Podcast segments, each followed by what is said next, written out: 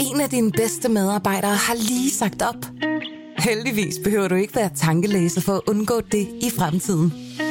WinningTemp indsamler data gennem hyppige og anonyme medarbejderundersøgelser, så du lettere kan mærke pulsen på dine medarbejdere og støtte der, hvor der er behov. Kunder som Alfa Laval, Orkla og Volvo bruger allerede WinningTemp og ser, at det øger trivsel, reducerer turnover og hjælper med at fastholde talenter. Få gratis gennemgang allerede i dag på winningtemp.com. Du lytter til Radio 24 /7. Velkommen til Hitlers Æseløer med Jarl Kortua.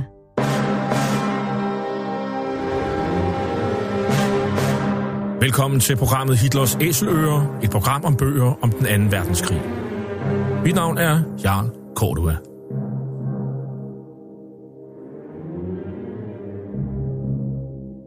Den anden verdenskrig blev indledt den 1. september 1939 med det nazistiske Tysklands overfald på Polen. Der var tale om en racistisk erobringskrig, der kostede mellem 55 og 70 millioner mennesker livet, og hvor nazisterne systematisk myrdede jøder, romager, slaviske befolkningsgrupper, politiske modstandere og alle andre, der ikke passede ind i deres forestillinger om et ensartet folkefællesskab. Nazisterne de blev i årene efter krigen dømt ved krigsforbryderdomstolen i Nürnberg, og flere af deres organisationer, såsom nazistpartiet NSDAP, SS og Gestapo, de blev stemplet som ulovlige forbryderorganisationer. I denne serie, som vi har valgt at kalde for Hitlers æsler, præsenterer vi nogle af de mange bøger, som i disse år udkommer om den anden verdenskrig.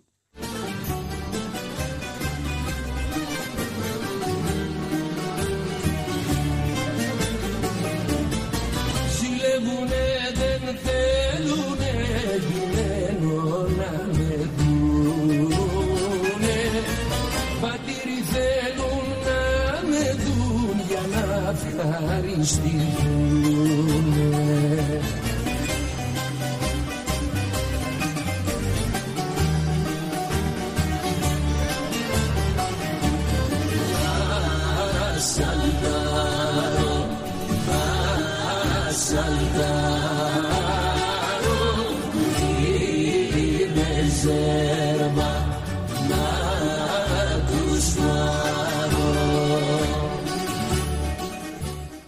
Ja, vi hører et stykke af den øh, berømte sang Saltaderos, som stadig forbindes med grækernes overlevelse og modstand under den særdeles hårde tyske besættelse af Grækenland under 2. verdenskrig. Og vi skal høre den, fordi vi i dag skal tale om et af de mindre kendte, men bemærkelsesværdige slag, som gik forud for Operation Barbarossa, Nazi-Tysklands angreb på Sovjetunionen i juni 1941. For den 20. maj 1941, der sprang en hel division tyske faldskærmstropper ud over den sydlige græske Middelhavsø, Kreta, der på dette tidspunkt var forsvaret af britiske, australske, newzealandske og græske styrker. Og det blev det første store slag, hvor tyskerne mødte meget hård modstand, og som kostede den hidtil så succesfulde tyske krigsmaskine uforholdsmæssigt meget blod.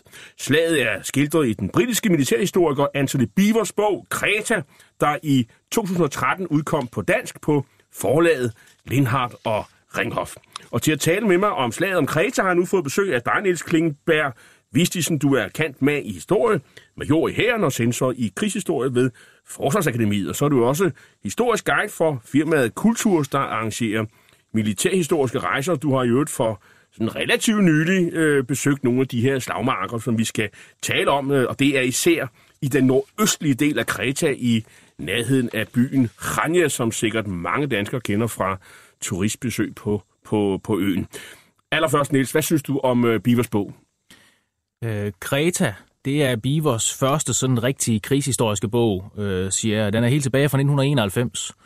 Øhm, I dag så er han måske mest kendt for bøgerne om D-dag og denne offensiven, og ikke mindst øh, den, der kom her i 2018, Arnhem-kampen om broerne, øh, som vi også har talt om her i, i tidligere Hillers Æsløre. Øh, men her er det altså helt tilbage i begyndelsen af hans forfatterskab. Og, øh, og helt personligt, så synes jeg faktisk, at Kreta, det er en af hans allerbedste bøger. Øh, måske hænger det sammen med, at det er en af de første, jeg læste af ham, men, men jeg synes også godt, at jeg kan forklare, hvorfor jeg synes, den er god.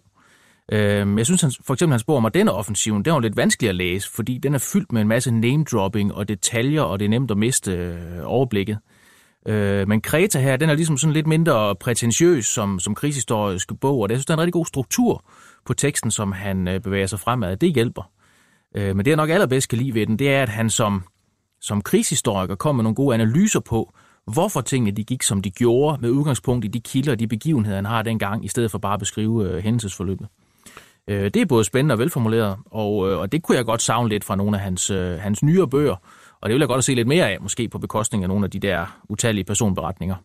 Jeg synes, der er mange øh, skal man sige, sætningskonstruktioner, der virker sådan meget britiske. Altså, jeg, jeg, er måske lidt kritisk i forhold til oversættelsen, og jeg synes ikke, den er altid nem at læse, men, øh, men, men der er mange skal man sige, ja, spændende detaljer, som du siger, mm. og, øh, og der er også, skal man sige, Altså, det er også en historie, der handler meget om, hvordan øh, de forskellige modstandsbevægelser de hænger sammen og så videre. Det er også en historie om den kretensiske modstandsbevægelse og den græske modstandsbevægelse, som er kommunistisk og øh, republikansk. Og der er, altså, man kan meget hurtigt fare vild i alt det her. Men det, det, ja. det, vi kommer til at koncentrere os om i dag, det synes jeg, det der er selve slaget, altså tyskernes erobring af, af, af Kreta.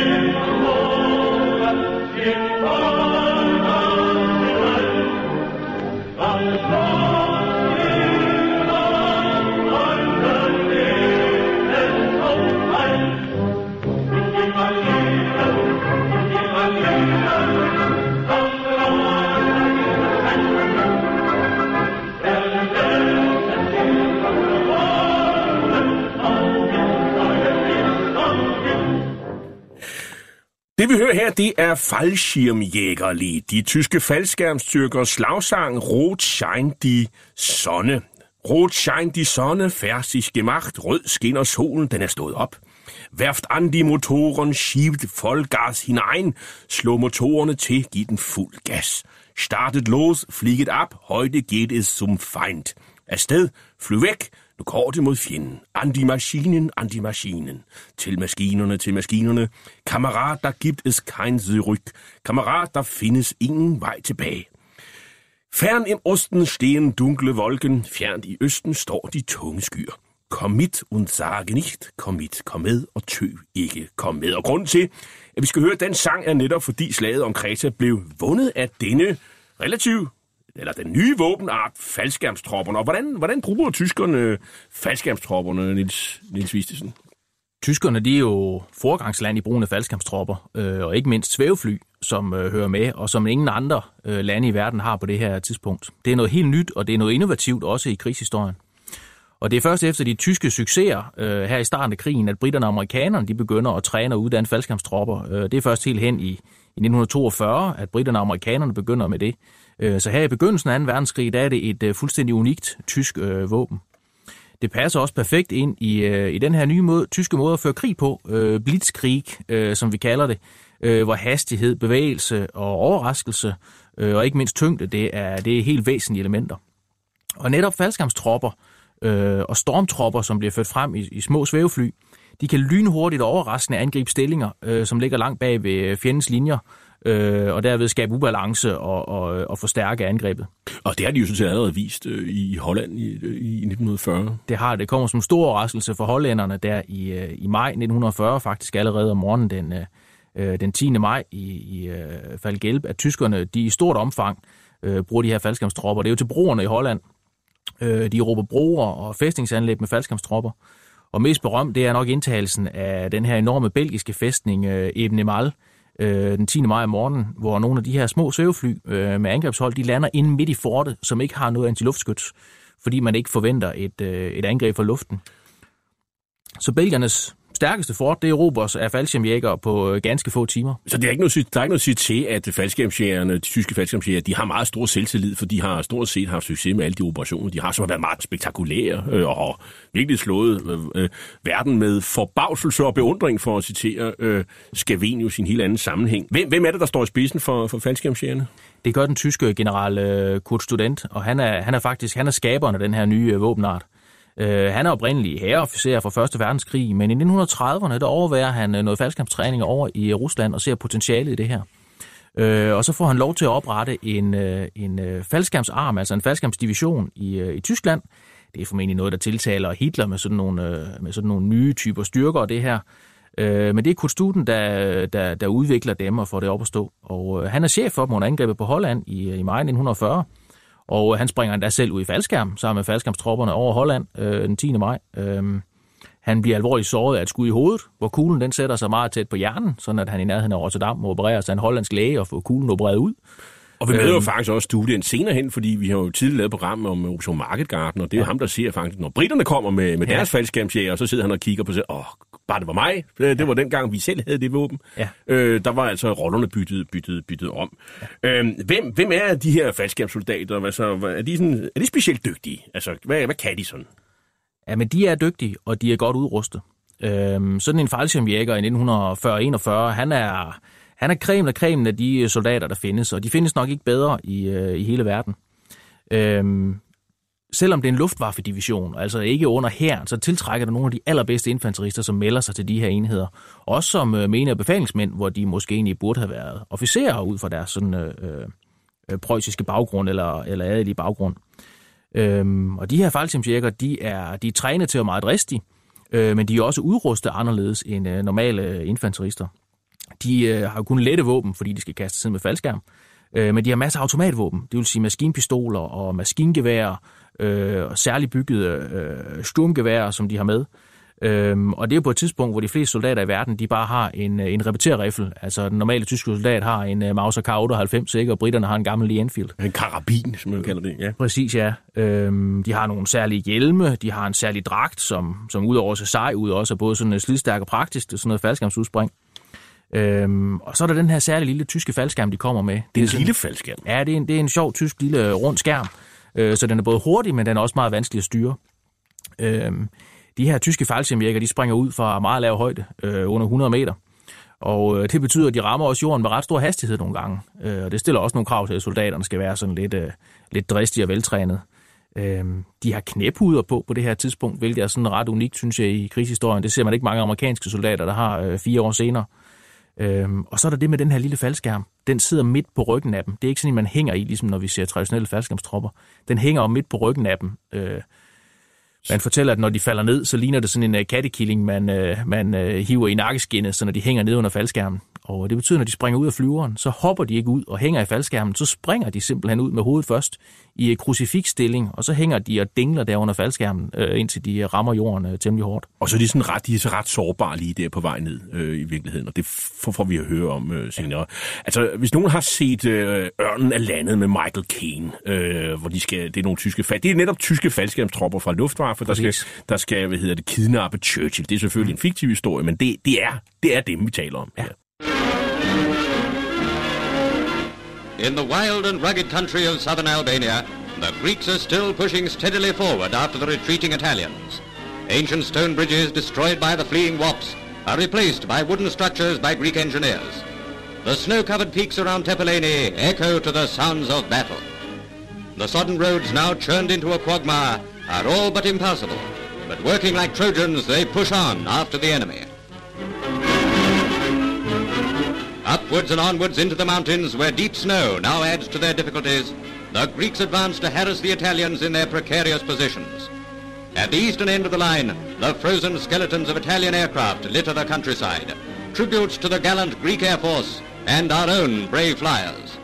Det er britisk propaganda, som hylder grækerne for at skubbe italienerne tilbage til Albanien, hvor angrebet kommer fra. Og vi hører om de smadrede italienske fly langs vejen, og det er jo en øh, en styrke med, med folk fra Kreta, der øh, medvirker til, at grækerne trods deres ringe udrustning, ja, de faktisk evner at jage italienerne på flugt på det centrale frontafsnit.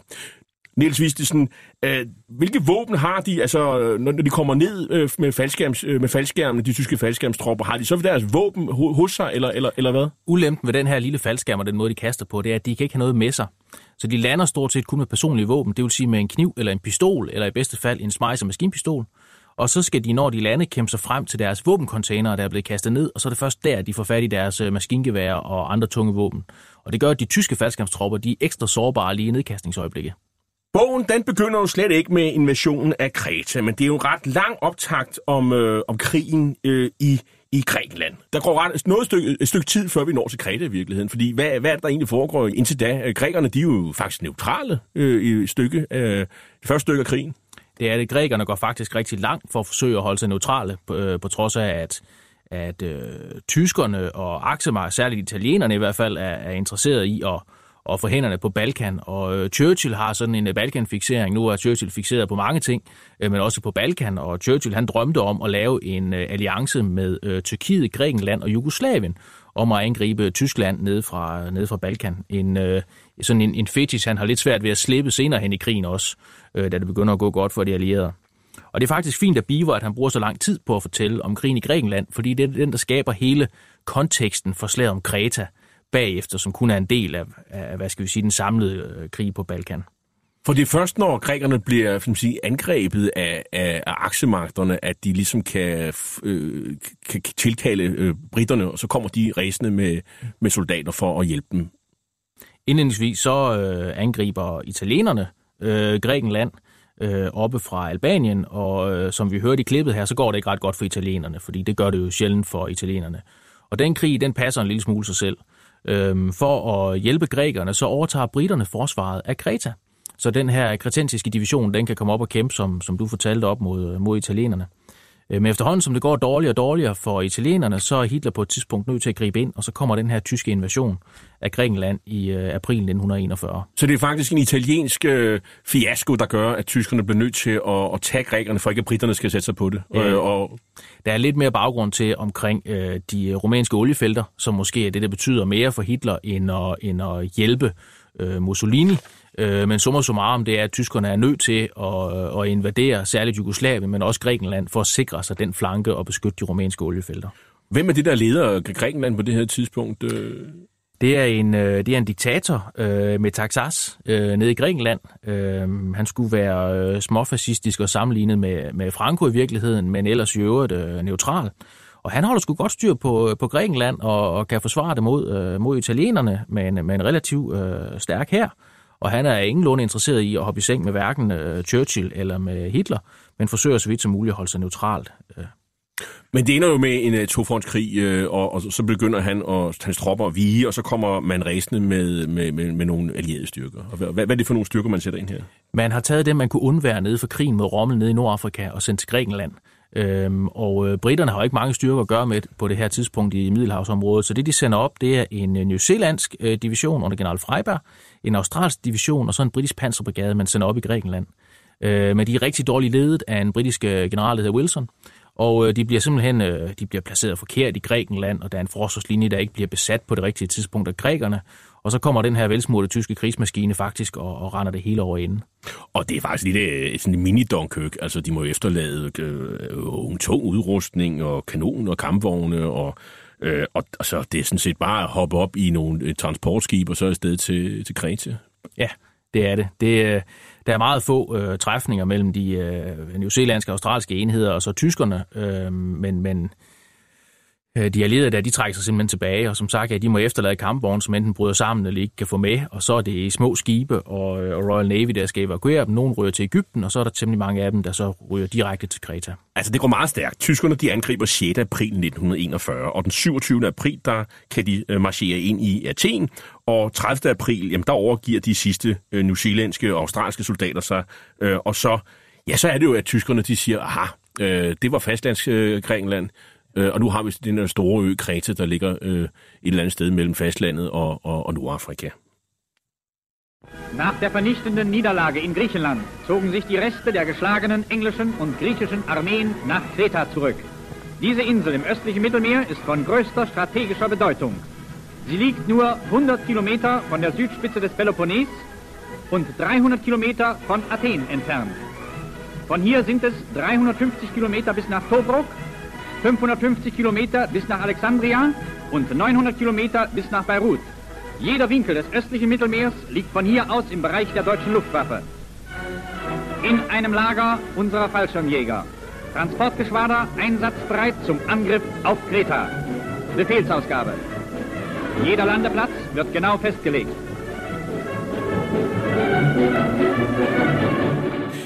Ja, her forklarer den øh, tyske propaganda jo faktisk ret fint, øh, hvorfor, det, hvorfor man mener fra tysk side, det nødvendige Europa Kreta. Altså, Kreta ligger cirka 300 km fra Peloponnes, altså fra fastlands øh, Grækenland, og så 350 km fra Tobruk, altså i, i Libyen, øh, altså i Nordafrika. Og, øh, og vi hører her, hvordan øh, faldskærmstyrkerne, de sådan, ved at gøre sig klar til at erobre Kreta. Man skal forhindre øh, engelske bombefly at bombe fra Kreta til for eksempel fastlands Grækenland og måske ovenkøbet Rumænien, øh, hvor der er oliefelter. Og, så, øh, og hvis man nu tager Kreta, så kan man jo selv nå Nordafrika med fly, og så er det jo også en del af de, det, som de tyske generaler kalder for den perifære strategi, som handler om at kvæle øh, Storbritannien i det østlige Middelhav.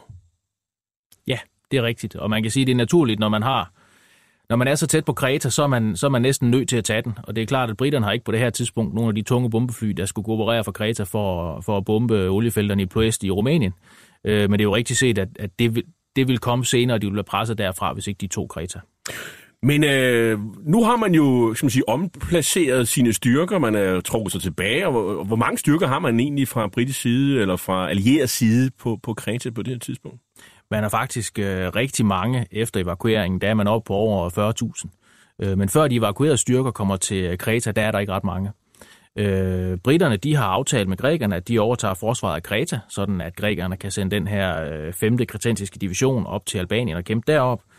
Øh, og det er måske en lille smule romantisk fra, fra Churchills side. Øh, måske også fordi, at han ser øh, Sudabugten øh, lige ved Ranja, en øh, fantastisk naturhavn, øh, som Churchill ser som, som øh, Middelhavets øh, Scapa Flow, som Royal Navy kan operere ud fra. Altså en flådebase. En flådebase. Altså regner man med, at, øh, at tyskerne øh, forsøger at angribe? Jeg tror, indtil tyskerne har taget Grækenland, så forventer man ikke noget. Og derfor har man placeret meget små styrker, som har gjort meget små forberedelser på Kreta øh, for at forsvare den. Øh, og pludselig, da tyskerne så erobrer hele Grækenland, og man nu har fået nogen evakueret til Kreta, så er man godt klar over, at de kommer lige om lidt. Øhm, er, det, er man forberedt? Øh, ja, det er man. Øhm, man ved fra ultrakilder, altså fra, øh, fra aflytningen af den, dekodningen af den tyske enigma, at øh, tyskerne har intentioner om at iværksætte et angreb på Kreta, og man er også rimelig sikker på, at øh, det vil komme med faldskampstropper. Øh, men sådan detaljerne i planen kommer man, kender man først øh, hen i øh, maj måned, da det nærmer sig. De, de tropper, der lander på, på Kreta, øh, som er evakueret, det er måske ikke der, hvor moralen er, er sådan allerbedst, har man indtryk af. Der er sådan en forvirring. Og, og, Det er det. Det er jo den newzealandske division, hvor kun to tredjedel kommer til Kreta. De har efterladt alt deres tunge udrustning i Grækenland. Øh, Det er australske soldater, som ikke er særlig velopdragende. Øh, De britiske officerer, de er bange for at køre igennem øh, enheder med australske soldater, fordi de kaster sten efter dem. De er, jo, de er jo efterkommere af straffefanger, så det kan være, det er derfor. Det er, Det er i, hvert fald, det. det er i hvert fald vidighed, man siger om, om Australien. Det, det, men, øh, og, men, men det går altså også øh, sådan hårdt ud over de lokale, øh, har man indtryk af. Det gør det. De skal have noget at leve af, de her soldater. Så de åbner, måske med hjælp fra koben eller geværkolber eller andet, åbner de nogle af de her græske butikker og forsyner sig gladeligt med, med madvarer. Og kretenserne, de kan jo ikke gøre andet end at hjælpe dem, fordi det er jo dem, der skal forsvare øen mod tyskerne. Men de er ikke sådan voldsomt populære lige på det her tidspunkt. Det kan man ikke påstå. Men det er jo sådan set ikke kun øh, som sige, britiske soldater fra, fra fastlandet, eller allierede soldater, soldater fra fastlandet, der blev evakueret. Der, det er jo også øh, på Tel Aviv jo sådan et, et galleri af farverige personer. Kan du ikke fortælle lidt om det, Nils Vistisen? Jo, det er jo nærmest som at læse en James Bond-historie i virkeligheden. Øh, og det er ikke helt tilfældigt, fordi øh, Peter Fleming, som er bror til Ian Fleming, som skrev James Bond, øh, han er min sanden også med øh, som britisk agent dernede. Øh, og han er da langt fra den mest farverige. Øh, britterne, de brugte gerne universitetsprofessorer dengang som hemmelige agenter. Øh, så når man skulle bruge agenter til Grækenland, så fandt man en professor i øh, græsk fra Oxford eller Cambridge Universitetet, øh, som var i god form og lidt eventyrlysten, og som måske havde deltaget i nogle arkeologiske udgravninger i Grækenland, og, og så havde et kulturelt kendskab og netværk allerede, og så sender man dem til øen. Og de er virkelig nogle farverige personer. sondern ich wollte zur Wolga kommen. An einer bestimmten Stelle, an einer bestimmten Stadt. Zufälligerweise trägt sie den Namen von Stalin selber, aber denken Sie nur nicht, dass ich deswegen. Du lytter til Hitlers Æseløer på Radio 24 Et program om bøger om 2. verdenskrig med Jarl Korva. Und wissen Sie, wir sind bescheiden. Wir haben ihn nämlich. Es sind noch ein paar ganz kleine Plätzchen noch da. Nun sagen die anderen, warum kämpfen Sie da nicht? Weil ich kein zweites Verdun machen will, sondern weil ich das lieber mit ganz kleinen Stoßtrupps mache. Die Zeit spielt dabei keine Rolle. Es kommt kein Schiff mehr die Wolga hoch. Das ist das Entscheidende. Og i dag der taler vi om bogen Kreta, der handler om slaget om Kreta, den britiske militærhistoriker Anthony Beaver, og bogen den er udkommet på Lindhardt og Ringhof, og jeg taler med Niels Vistisen, øh, som er militærhistoriker og øh, major i hæren, og i øvrigt øh, guide ved firmaet Kulturs, som arrangerer militærhistoriske rejser. Og, og vi er nået dertil, hvor at øh, tyskerne de er sådan øh, ved at gøre klar til Europa øh, Kreta, og, øh, og imens så har de allierede styrker ligesom øh, forsøgt at og øh, organisere et, et, et forsvar. Og chefen for de allierede styrker på Kreta, det er den øh, new zealandske general Bernard Freiberg. Øh, det er ikke en, en, en person, som man får indtryk af ved læsning af Beavers bog, som, som forfatteren øh, har den store respekt for. Hvem, hvem, hvem er Freiberg, og øh, hvad, er, hvad er problemerne med ham?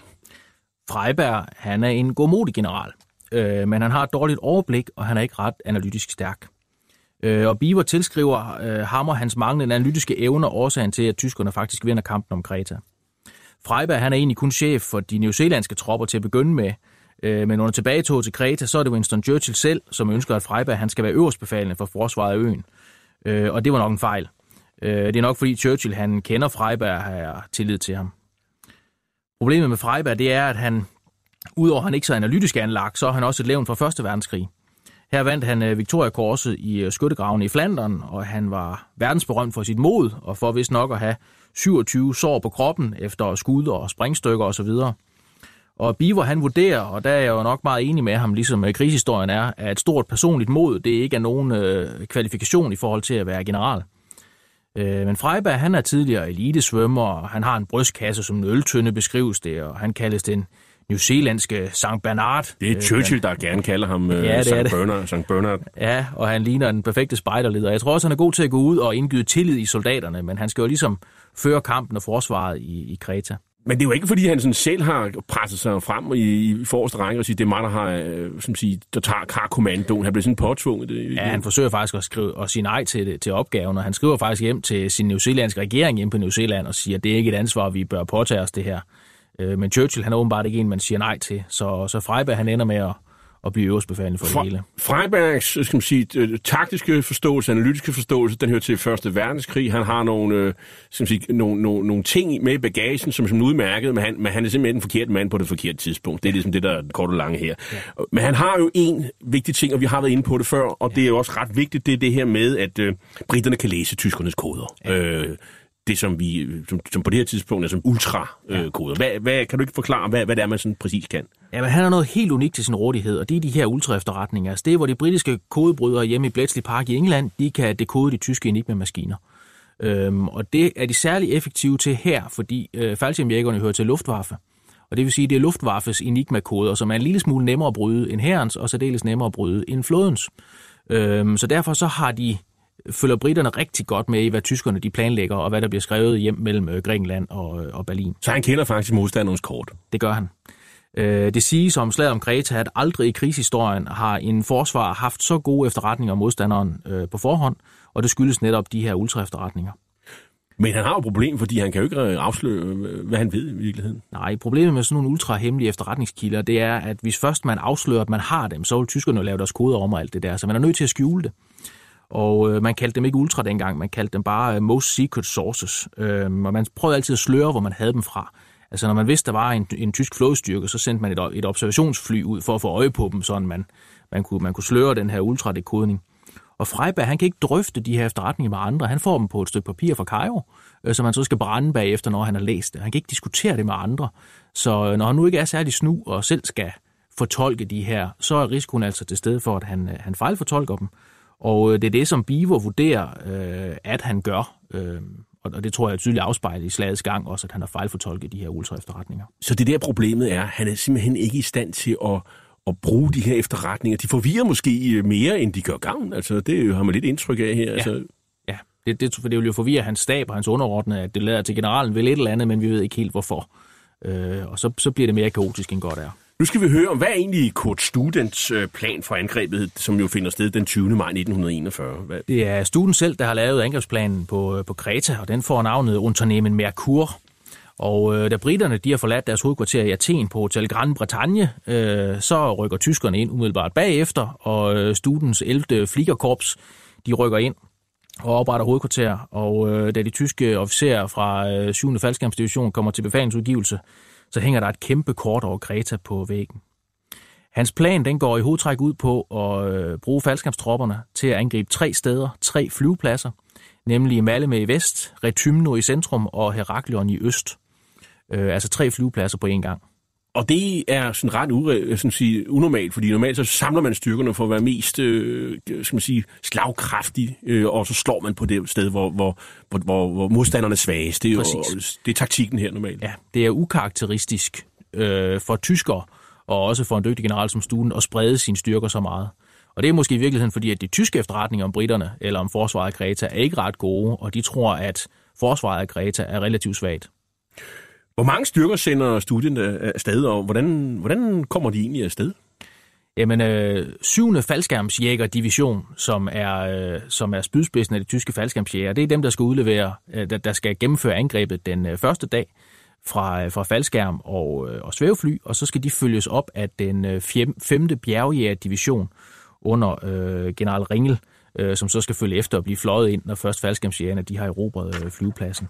Er det, er det, er det kun øh, med flyvemaskiner, at man kommer ind? Der er jo også, øh, skal sige, øh, øh, fra søsiden. Har man planer om det? Det har man faktisk ikke. Der er en lille opfølgestyrke, som, øh, som øh, tyskerne regner med at, øh, at sejle ind, og det er i virkeligheden den, der, der forvirrer Freiberg rigtig meget, fordi i, i ultraefterretningerne står der en lille smule omkring, en, øh, hvad der skal komme fra søsiden, altså som landsætning. Men man må altså ikke forestille sig sådan en øh, landgang i Normandiet. Det er nogle øh, græske sejlbåde, nogle kajker, som skal sejle nogle forsyninger ind til tyskerne. Alt det skal faktisk komme fra luften af. Tyskerne de har forberedt øh, angrebet øh, på Kreta øh, ret godt. Altså, de får jo meget hurtigt de her flyvepladser øh, sat i værk, altså, og, og de får jo øh, også øh, transportfly øh, frem og så videre, så det er jo altså det sker jo sådan ret hurtigt. Altså, det, er jo, det er jo kun ganske få uger efter, man har erobret ja. fastlandsgrækenland. På ganske få dage, så har de brugt græske tvangsarbejdere til at anlægge syv nye flyvepladser i det sydlige Grækenland, hvor øh, over 500 af de her tyske Junkers 52, den gamle Tante Ju, kan begynde at fragte faldskabstropper til Kreta.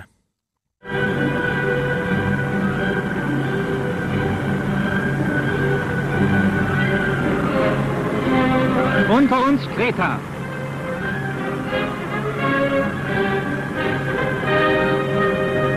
Stukas bereiten die Landung der Fallschirmjäger vor. Bomben auf Flakartilleriestellungen und Befestigungen der Engländer.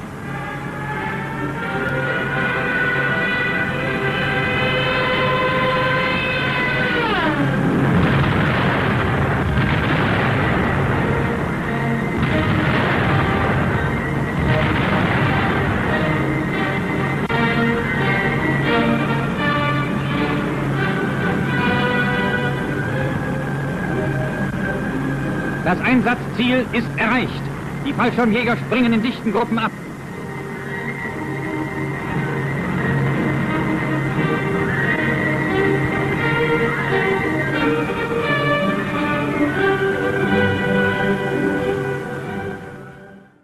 Det er jo tysk urevy fra maj 1941, og vi kan høre, hvordan faldskærmsjægerne, de, de springer ud i sådan rimelig tæt, og det går jo over stok og sten, har man indtryk af. Og vi kan jo høre her Valkyriernes rit fra Wagner, som jo øh, nogen sikkert kan huske fra Vietnamkrigsfilmen uh, Apocalypse Now øh, med Francis Ford Coppola. Men altså, han har formentlig stjålet, 20 stjålet ideen her. Øh, det var godt nogle helikopter, der fløj rundt, men her er der altså øh, øh, øh Junkers øh, 52 flyvemaskiner, øh, som, som, hvor man altså havde hørt Wagner, mens man øh, drog afsted. Og så kan man høre Junkers 87 Stukas øh, bombe under, undervejs. De letter jo meget tidligt her om, om morgenen den, øh, den 20. maj, og i modsætning til, hvad propagandaen fortæller, så er det altså ikke øh, uden problemer, Niels Vistisen. Det er så tørt og støver så meget i Grækenland, at det er svært for soldaterne at finde frem til deres fly der i nattemørket. Og iført de der varme faldskampsdragter, der er beregnet til øh, Norge og Nordeuropa, så sveder de bragt. Og øh, det her fine røde støv, det sætter sig også på flyvinduerne af transportflyene, der letter. Og det går ikke af, efter de er lettet og kommer op i vinden. Faktisk så er divisionschefen for 7. faldskampsdivision, general Sysman, han styrter med sit svævefly og bliver dræbt kort tid efter, øh, efter takeoff.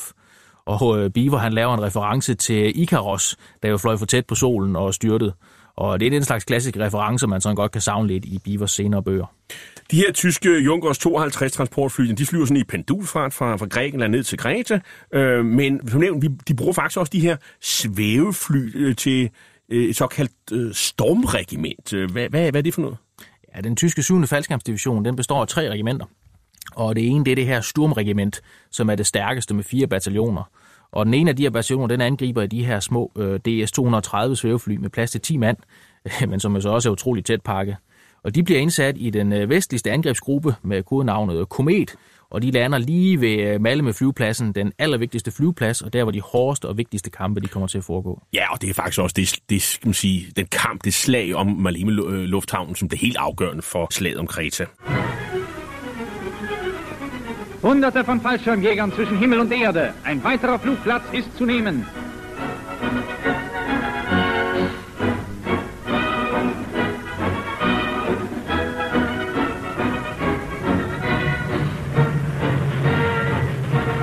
Zerstörer stürzen sich auf englische Widerstandsnester. Feindliche Maschinen werden am Boden zerstört. Eroberte Stellungen werden sofort zur Verteidigung eingerichtet. Der Flugplatz ist genommen. Das Vernichtungswerk unserer Stukas und Zerstörer.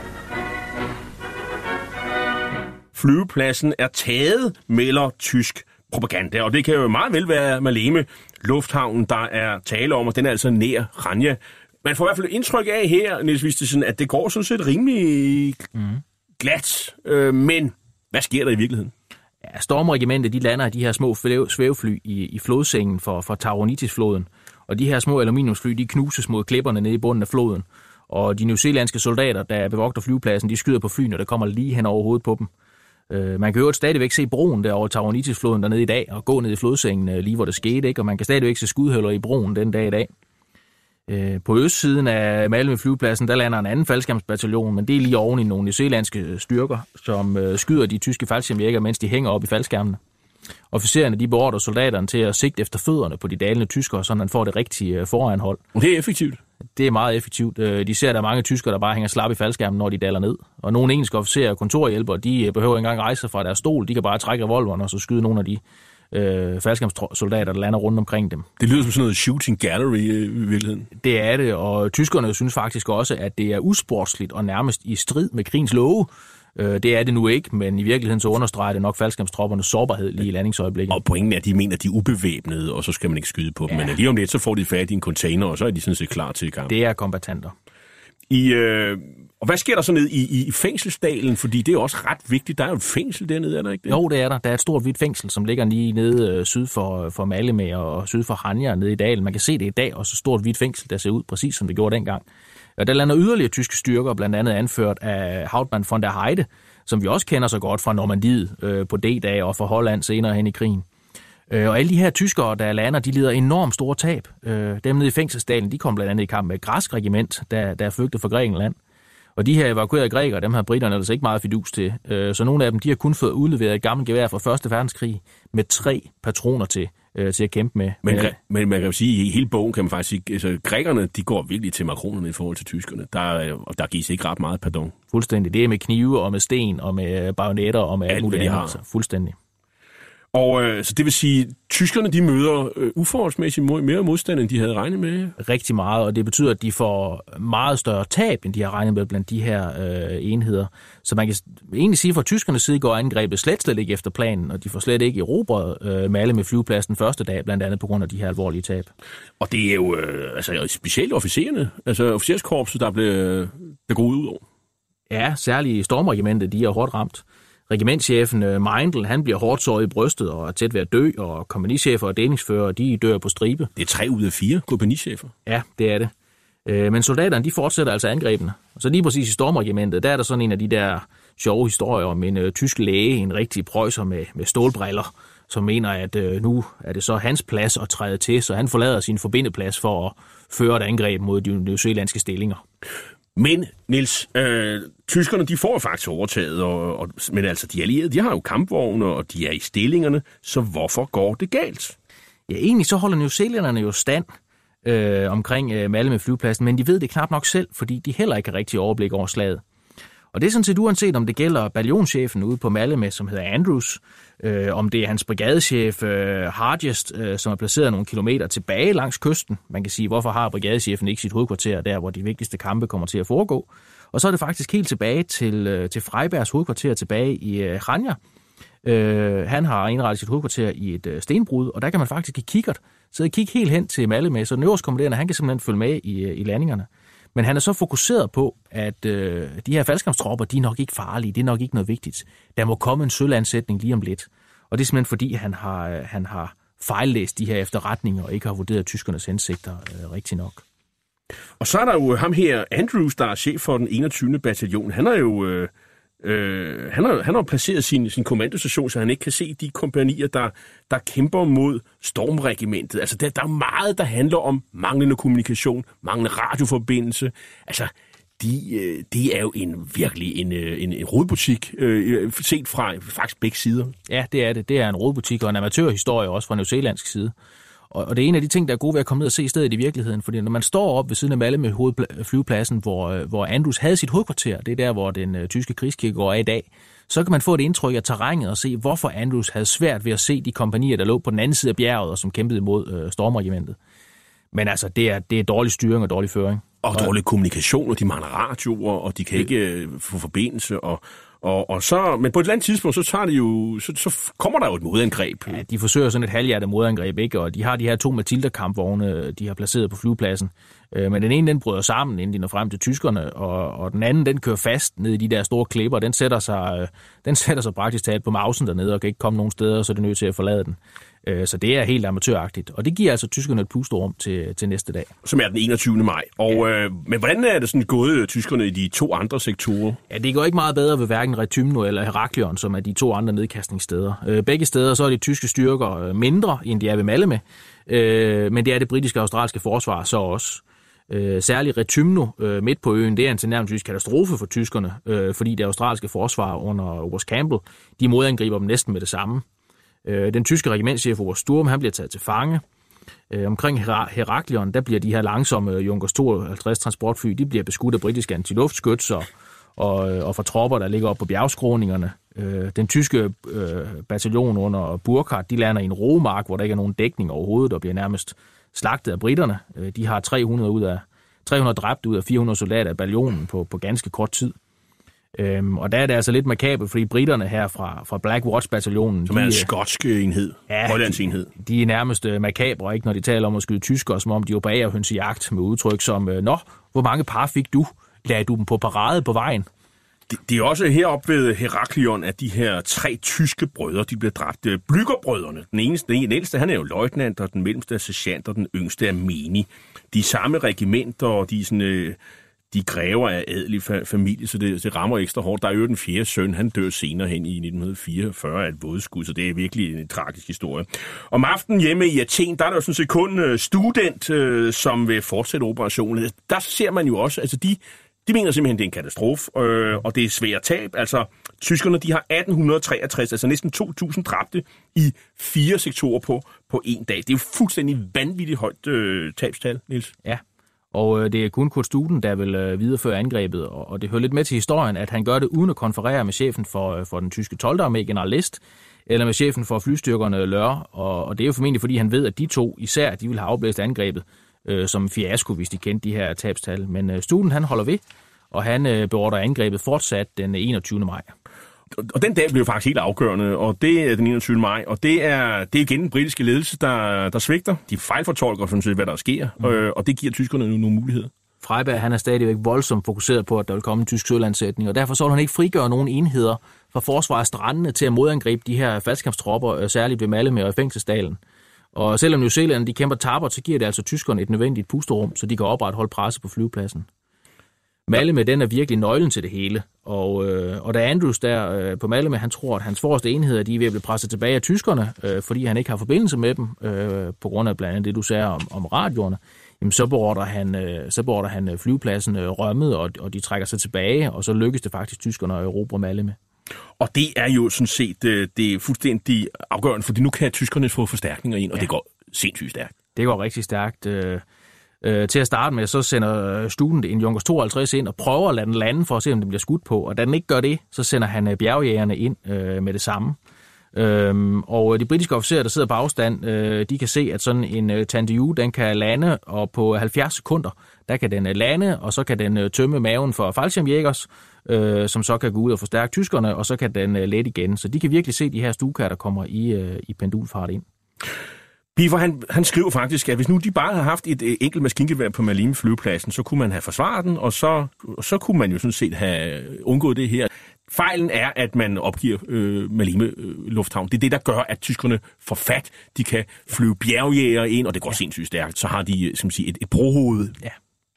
Øh, det er det, der er mest bemærkelsesværdigt ved det her. Det er jo ikke kun topledelsen, altså Freiberg, men det er ned igennem hele kommandokæden hos alle cheferne i virkeligheden øh, at der simpelthen er manglende greb om kampen og hvad der sker. Øh, det er som om, de, de er for passive og forstår ikke rigtig, øh, øh hvad, der, hvad der er, der foregår. Og måske er det, fordi de ikke helt forstår, hvor svage og udsatte de her tyske faldskabstropper er. Øh, fordi det er det første gang i historien, man står over for sådan nogen, og det er et nyt fænomen, så de har ikke rigtig vidst, hvad det har været for noget. Men 21. maj, der kommer der pludselig et, øh, eller endelig et modangreb med en øh, Maori-bataljon ned fra, fra, fra, fra New Zealand, og de går virkelig også til vaflen, og det bliver drabligt.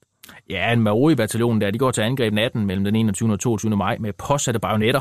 Og øh, de presser faktisk faldskærmsjægerne temmelig meget tilbage, øh, men så på et tidspunkt, så løber de ind i de her bjergjæger, som er sat ind til at beskytte Maleme. Øh, og så er slaget faktisk tabt på det her tidspunkt. Men der er jo faktisk en, øh, en, en lille styrke på, på vej over havet, så øh, han, Freiberg har jo, har jo lidt ret i, at der faktisk sker noget på, på, på søen, og der er jo altså, store træfninger. Der er et lille søslag, et stort søslag faktisk, lige nord for Kreta. Det er der. Tyskerne har jo ikke nogen flåde i Middelhavet, og italienerne, de tør ikke rigtig komme ud og slås med Royal Navy. Øh, så tyskerne, de bruger de her græske kajker, øh, altså små sejlbåde med, med motor til at fragte tungt udstyr over. Øh, det er ikke en landgangsstyrke, og de har hverken landgangsbåd eller kampvogn med, men de har mest øh, luftvandskanoner og ammunition, som virkelig er, er hårdt trængt af de her bjergjæger. Øh, men Royal Navy i Middelhavet, de er under kommando af Admiral Cunningham, ABC, som vi, øh, som vi jo kender fra Malta og han vil gøre alt for at beskytte Kreta. Problemet er, det er, at hans krigsskib de kan ikke sejle nord for Kreta i dagslys, øhm, fordi så vil de være lette mål for luftwaffe. Så det er kun om natten, de kan sejle ind. Øh, det gør de så, og de finder den her lette tyske flotilje og nedkæmper den så let som ingenting. Øh, det er også noget, tyskerne finder usportsligt, altså øh, engelske krydser mod de her ubevæbnede øh, kajker med soldater ombord. Øh, det skal så også siges, at Luftwaffe har held til at beskatte en helt del britiske skibe og, og sænke nogle destroyer og krydser. Det er ikke for sjov. Det er ikke for sjov, og, og, og man kan sige, de har det, som vi også øh, måske ikke lige fornemt, det er, at tyskerne har jo også øh, det totale øh, luftherredømme. De har sat alle britiske flymaskiner ud stort set. Der var, ikke... der var stort set ingen flymaskiner på, på Kreta. Der var kun nogle forældede gamle Fulmar-maskiner. Der var ingen Hurricanes eller noget som helst til at forsvare Kreta. Efter tabet af Malmø flyvepladsen, så har tyskerne jo reelt vundet slaget, og, øh, men der går lige nogle dage, inden Kreta endelig er fuldt Europa, Nils.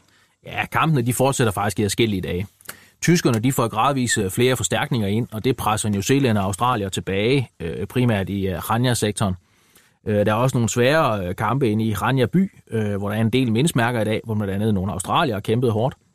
Øhm, men britterne de kan ikke rigtig sende nogle særlige forstærkninger til Kreta øh, nede fra Afrika, udover sådan en kommandostyrke, øh, Layforce, øh, som bliver sejlet ind i, øh, i Sudabugten. Og, øh, og i takt med, at øh, de allierede de bliver mere og mere presset, så den 27. maj, altså syv dage efter, efter angrebet det begynder, så beordrer den øverste kommanderende i Mellemøsten, øh, general Wavell, så øh, beordrer han, at Greta skal evakueres og opgives. Og så beordrer Freiberg evakuering. Og øh, det er ikke så let bare sådan lige at evakuere Greta, øh, fordi øh, alle enhederne, der kæmper deroppe på Nordøen, de skal trække sig tilbage hen over øh, de hvide bjerge, og så ned på sydkysten, hvor Royal Navy så kan samle dem op, men igen kun om natten. Men altså, de bliver for i hvert fald evakueret omkring 17.000 soldater. The New Zealanders, Maori and European alike, have faced tremendous odds with great courage. They were almost entirely without air support, yet they met and held a near attack of unprecedented extent and violence until they were literally blasted out of their positions. Det er den øh, new zealandske premierminister Peter Fraser, der hylder sine evakuerede landsmænds mod og heroiske indsats på Greta, og han hævder, at det ikke var forgæves, da kampen har decimeret tyskernes slagkraft, og han forsikrer om, at kampen mod fascismen og nazityranniet fortsætter til den bedre ende sammen med med, med moderlandet. Og det vi også måske skulle tale om, det er, at de lokale kretenser, de deltager jo i, i kampen. Altså der er historier om præster og munke, og, og de lokale, de går hårdt til tyskerne, øh, som senere anklager de lokale for at have mishandlet og tortureret tyske fanger. Der er det hele taget sådan ret ondt blod resten af krigen mellem de lokale og, og, og tyskerne. Øhm, hvad, sådan her til sidst, hvad er helt overordnet, øh, hvad var Freibergs øh, fejl? Ja, helt, helt konkret, og, og det alvorligste for slaget om Greta, kan man sige, så fejllæser Freiberg øh, de efterretninger, han får fra Ultra, så meget, at han tror, der er en tysk landgangsflåde på vej, ud over faldskampstropperne. Og derfor så prioriterer han sine styrker på strandene, hvor de ikke har noget som helst at lave, øh, og i havnene, i stedet for de flyvepladser og de oplagte landezoner for, for faldskampstropperne. Øh, men jeg tror også, det grundlæggende er, fordi han ikke har kendskab til faldskampstropper, og hvad de kan, og hvor hurtigt de kan ting. Det er igen øh, øh, levnet fra Første Verdenskrig. Øh, han tror, de hurtigt kan nedkæmpe, så ikke vil udgøre noget problem. Hvad betyder den her invasion af Kreta for, for tyskerne efterfølgende? Ja, de får Europa øen, øh, selvom det koster svært tab. Øh, selve erobringen, den betyder jo, at Europas sydøstlige flanke den er lukket, og at de allierede ikke kan bruge Kreta til angreb og luftangreb mod Tyskland. Men det binder også en tysk besættelsesstyrke, øh, fordi tyskerne de bruger jo ikke selv Kreta til angreb, hverken mod Suez eller Nordafrika eller noget andet.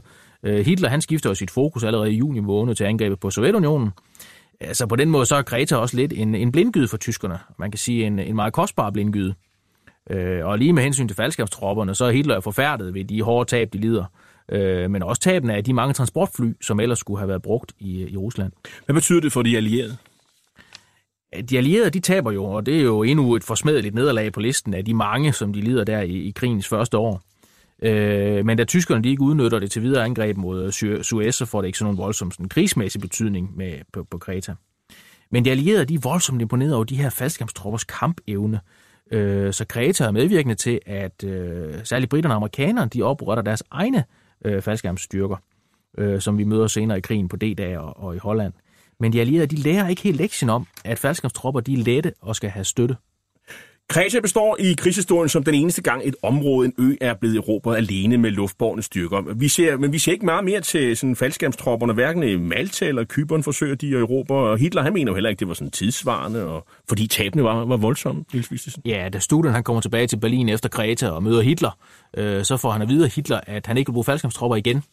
Han mener, at deres strategiske overraskelsesmoment, det er simpelthen brugt op. Øh, og hvis man kan tale om, at Hitler han har sagt noget klogt, så er det her vel til nærmest øh, klogt. Tyskerne de bliver på Kreta frem til, til maj 1945. Og de sidste soldater, tyske soldater, de forlader Kreta i oktober 45 faktisk. Mm. Øh, og undervejs så er der jo sådan set en, øh, en meget lang historie om den kretensiske modstandsbevægelse, som samarbejder med britterne. Det er meget favorit, øh, og men det kommer også til at gå ud over civilbefolkningen. Tyskerne, de går virkelig til stålet. Øh, til til sidst skulle man lige dvæle lidt ved, ved de tab, der er. Altså, tyskerne, de mister omkring det er omkring 3.000 faldskærmsjæger, ikke? og så 500 bjergjæger, øh, som, som bliver dræbt og, og savnet. Øh, og de mister øh, næsten 300 flymaskiner, øh, tyskerne, øh, trods alt, selvom, selvom der ikke er nogen øh, øh, britiske jagerfly i luften på noget tidspunkt, så mister de alligevel øh, omkring 300 fly. De allierede de har 1750 dræbte og omkring 17, 1700 sårede og 12.254 øh, øh, krigsfanger. Royal Navy øh, har omkring 1.000 dræbte også. Så det er også øh, som siger, en hård omgang for, for de allierede styrker. Tak skal du have, Niels Vistisen. Du kan øh, fil i historie med jord i hæren og sensor i krigshistorie ved Forsvarsakademiet. Og så er du også historisk guide for firmaet Kulturs, der arrangerer militærhistoriske rejser. Vi har i dag talt om den britiske militærhistoriker Anthony Beavers bog Kreta, øh, der udkom i 2013 på dansk på forlaget Lindhardt og Ringhof. Hitlers æsel er slut for i dag. Teknikken sad Jens Mann Rott, og jeg hedder Jarl Kort, og er vært til tilrettelægger programmet. Du kan genhøre dette program og de andre programmer i CN som podcast via Radio247.dk. Til sidst skal vi høre en rigtig rebelsang fra det vestlige Kreta. I århundreder har der netop her udviklet sig en særlig sangtradition, recitica, der knytter sig til øh, hyldes til den lokale øh, øh, Kreters heroiske selvopoffrelser, og her er kampen mod den nazityske besættelse ikke en undtagelse. Det særlige ved den her musiksanger er også, at det er a cappella, det er altså uden musikledelsagelse, og her er det Vegelis Kopassis, der synger en recitico, der er altså en, altså en oprørssang af Kostas Mountakis. Tak for i dag. Vasarmi, vasarmi,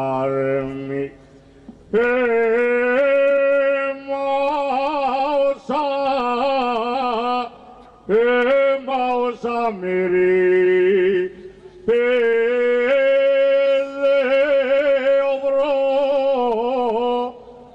μα όσα μερε δε ο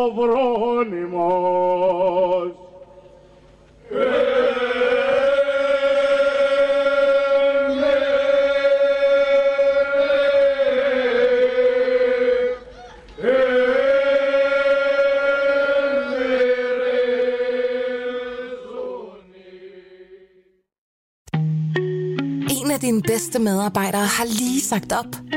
Heldigvis behøver du ikke være tankelæser for at undgå det i fremtiden. WinningTemp indsamler data gennem hyppige og anonyme medarbejderundersøgelser, så du lettere kan mærke pulsen på dine medarbejdere og støtte der, hvor der er behov.